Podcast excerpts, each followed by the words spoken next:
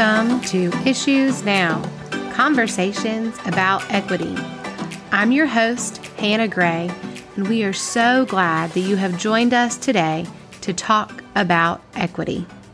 On today's episode, the last episode of season one, we will get a look into equity from our superintendent's perspective. Following my conversation with him, I will debrief some of my big takeaways from this episode as well as previous episodes.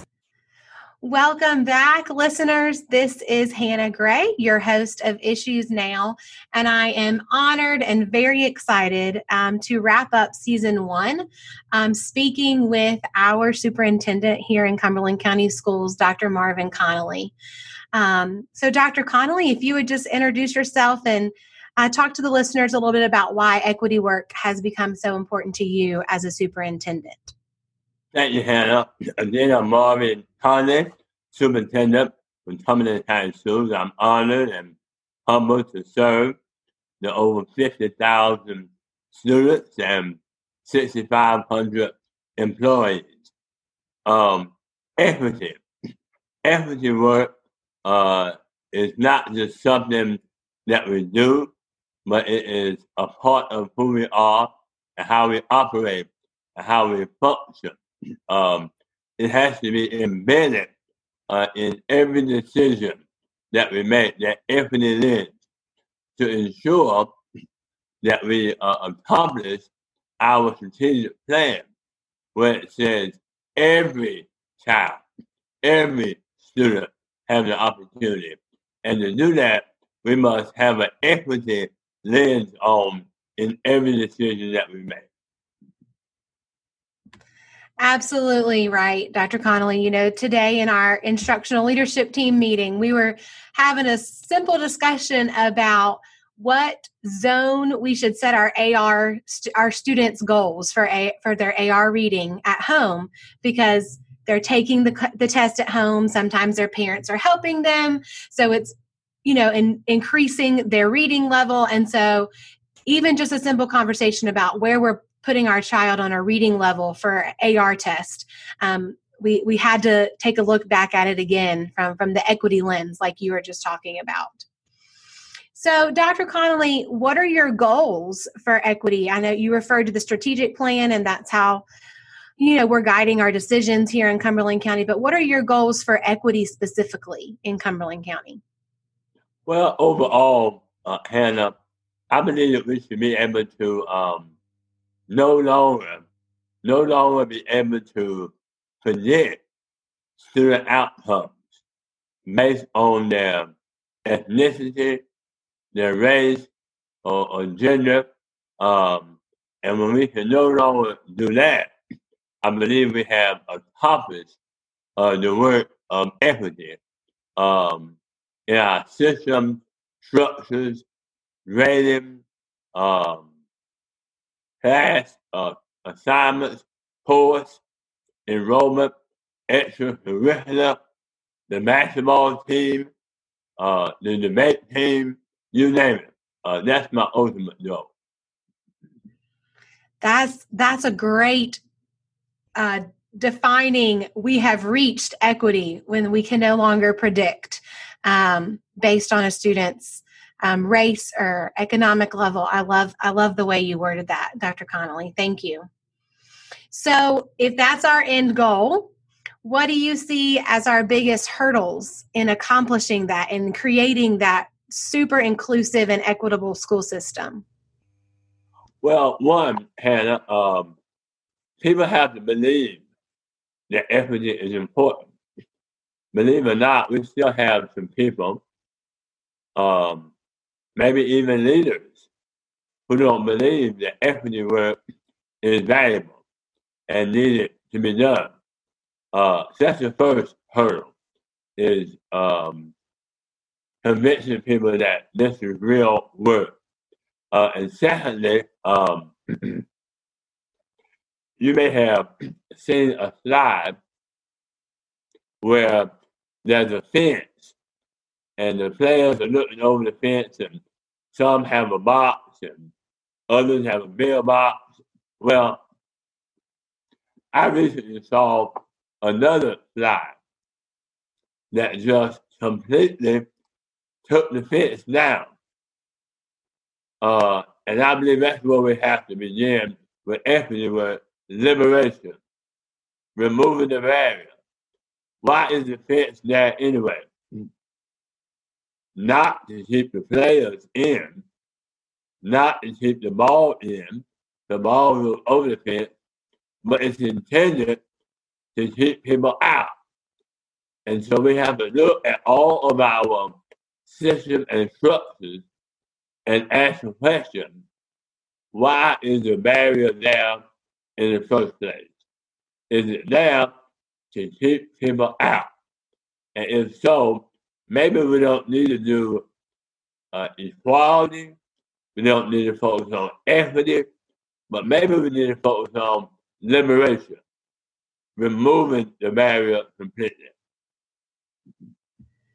I shared um, that slide with my staff a couple weeks ago. I've been doing some professional development with them on on equity and, and specifically on implicit bias.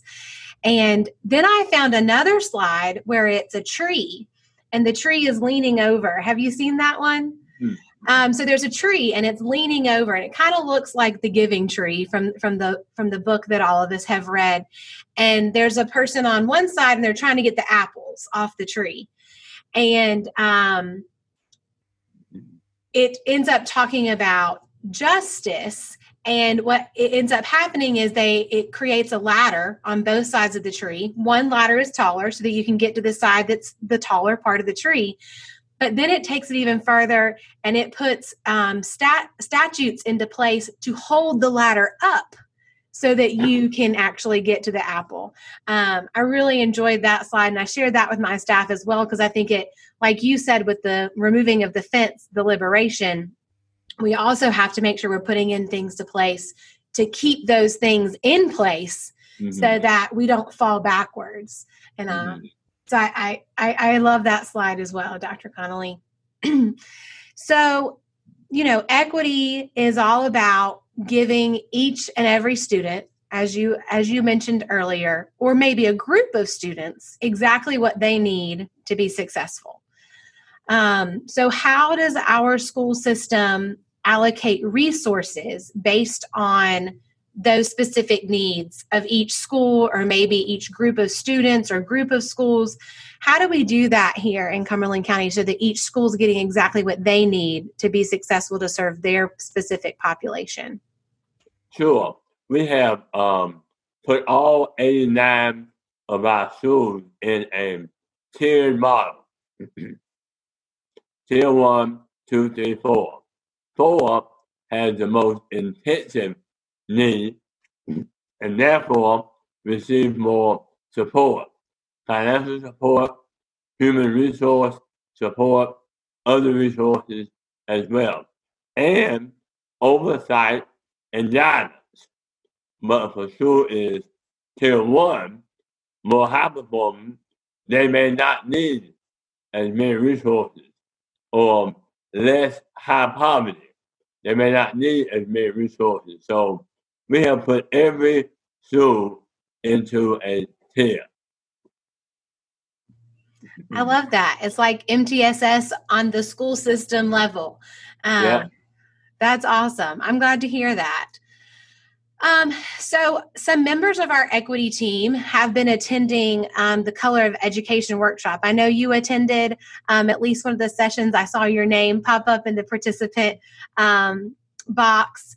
And Graig Meyer, who you know works for Equity Collaborative, he was actually on the podcast at the very beginning um, when we when we talked about the pandemic and looking at reopening schools. But he made a statement that really resonated with several of us who, who are really working on equity here in Cumberland County. And he stated that to be equitable, we need to make our schools less attentive to the needs of adults and more attentive to the needs of students. What ideas do you have about how we can do that? Well, uh, that's a point. Um, one, we have to look at our strategic plan and see what strategies we have in there about uh, developing successful students and then analyze the behavior of adults that is interfering with us accomplishing that goal. For example, right now in the pandemic, um, the adult uh, inability to navigate the technology may be more of a barrier than the student's ability. Um, and so let's analyze where that exists and train up the adults maybe. Maybe it's not the young people that need more training. So we have to analyze it from that angle. That's a good point. Um, I definitely think that this pandemic and the shift to virtual learning has um, not only shown the inequities that our students are facing, the systemic inequities that our students face, but it also has pointed out some of the inequities that our our staff are facing based on their ability to navigate technology, like you said, and even just their ability to um, to adapt. Um, you know, a lot of teachers they do they get stuck in their ways, and I, I think a lot of what I've seen is that some people are just trying to shift our brick and mortar school into a computer and that's not really working because students don't learn through the computer the way that the same way that they would would learn face to face and maybe even what we're doing in the face to face brick and mortar classroom isn't the best way to do things. I do really believe um, that now is the time if we're going to make a big shift in education i really do believe that now is the time um, miss owen you know our, my principal shared with me the document that you sent to the principals from the organization Transcend.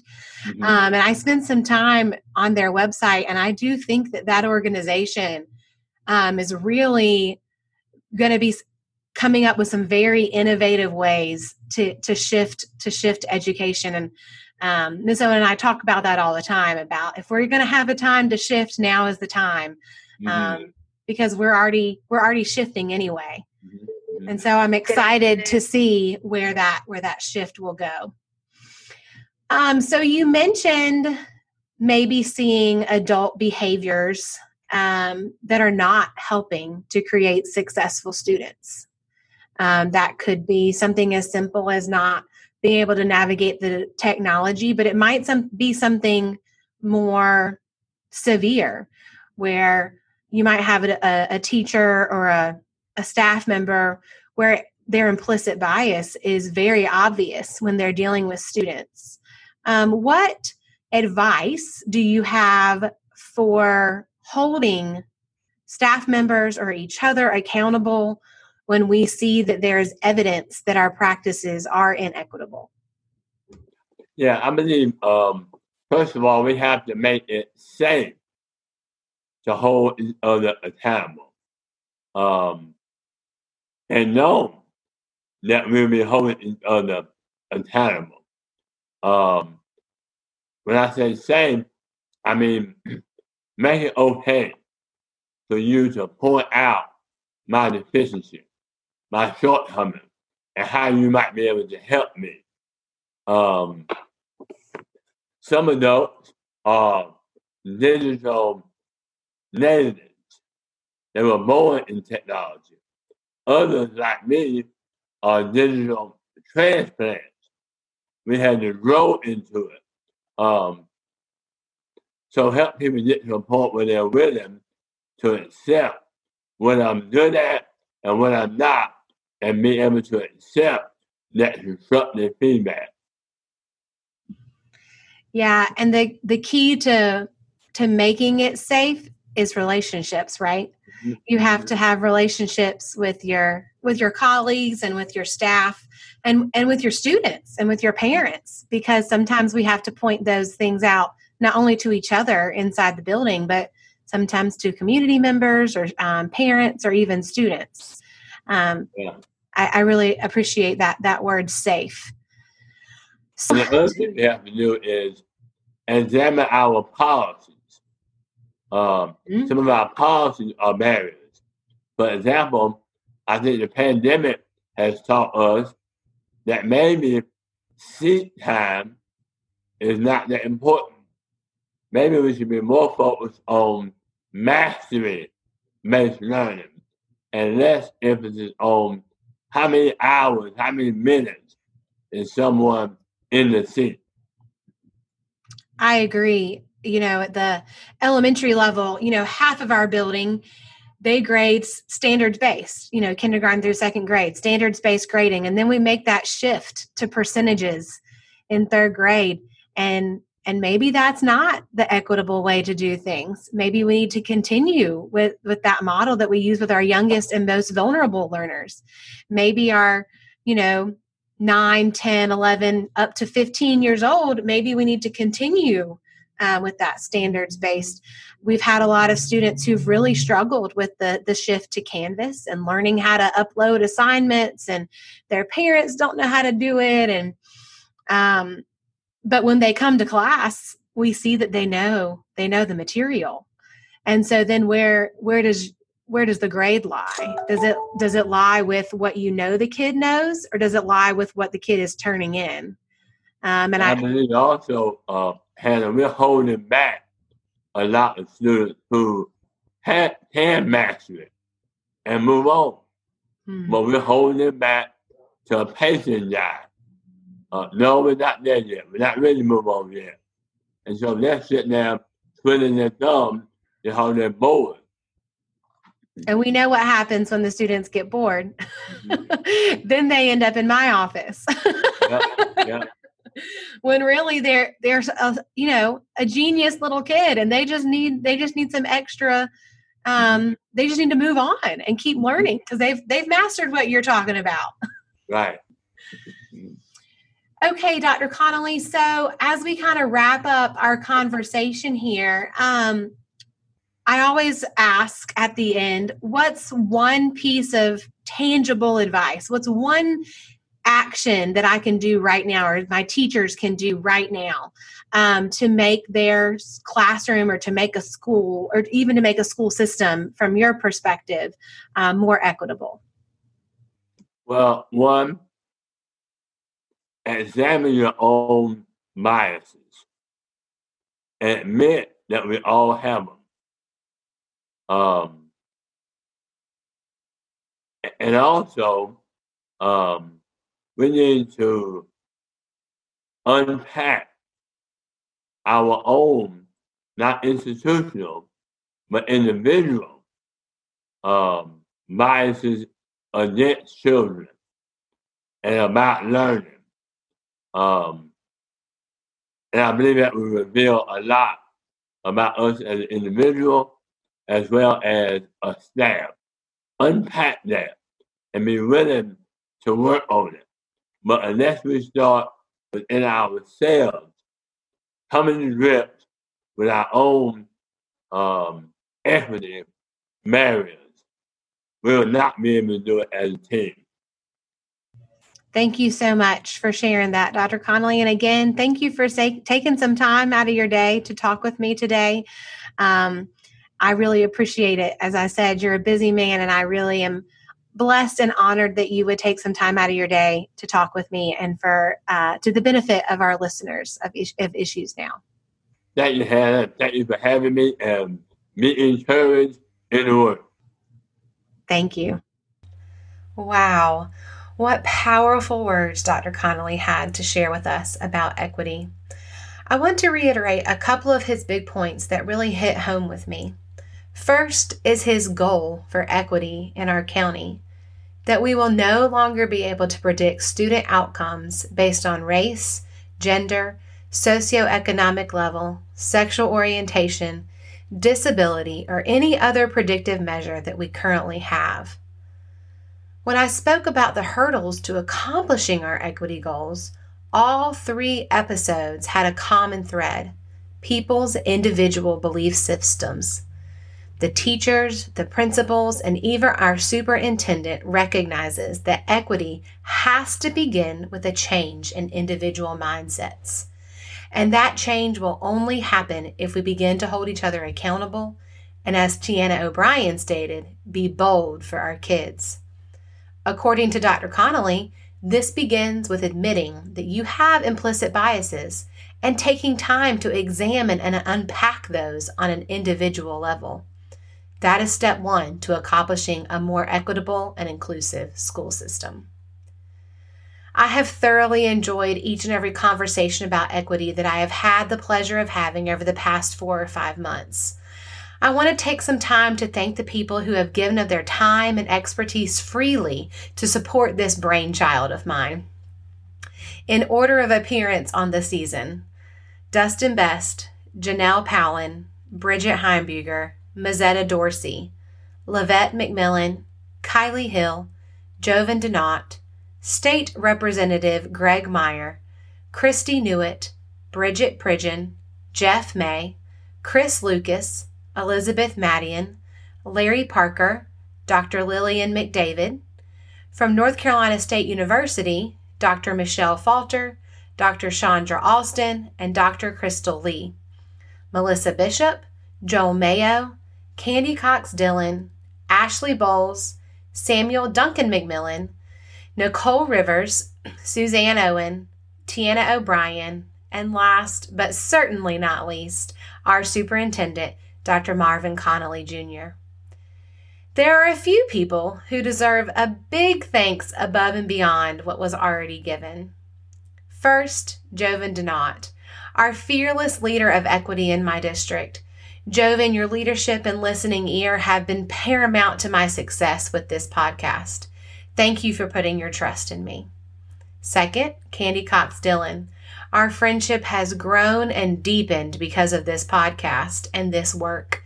You have confided in me and worked alongside me to make this podcast the very best that it can be. I appreciate your friendship and your unwavering support. Third, Chris Lucas. You are our number one fan on Twitter. Thank you for always commenting and retweeting each episode to spread the word about Issues Now. Fourth, my boss, Suzanne Owen. You are my partner in crime, and you have given me a platform in our building to spread the work of equity. Your belief in me makes me feel like I can soar among the clouds and truly make a difference. And finally, my family.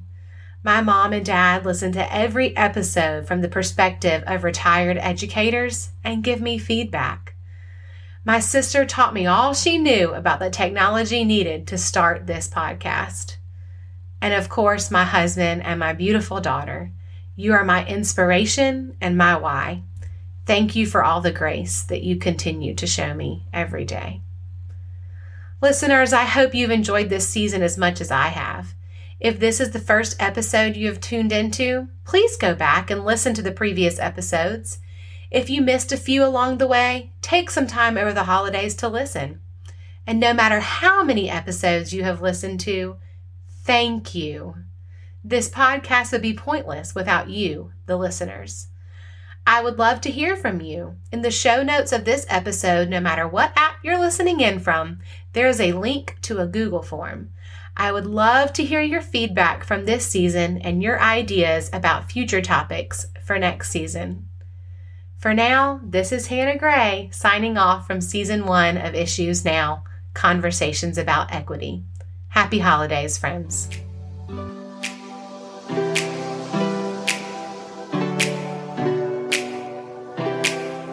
Thank you for joining us for this episode of Issues Now. We'll see you next time for more conversations about equity.